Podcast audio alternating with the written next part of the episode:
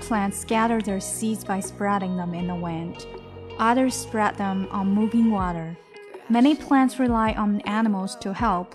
Scattering seeds is called seed dispersal. 又到了星期一，我们的学术类练习。我们今天学习的是 seed dispersal。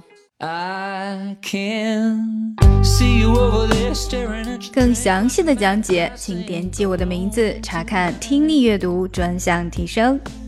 关注公众号 ES Post，每天接收跟读推送。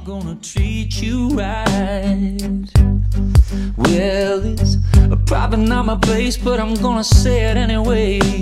Cause you look like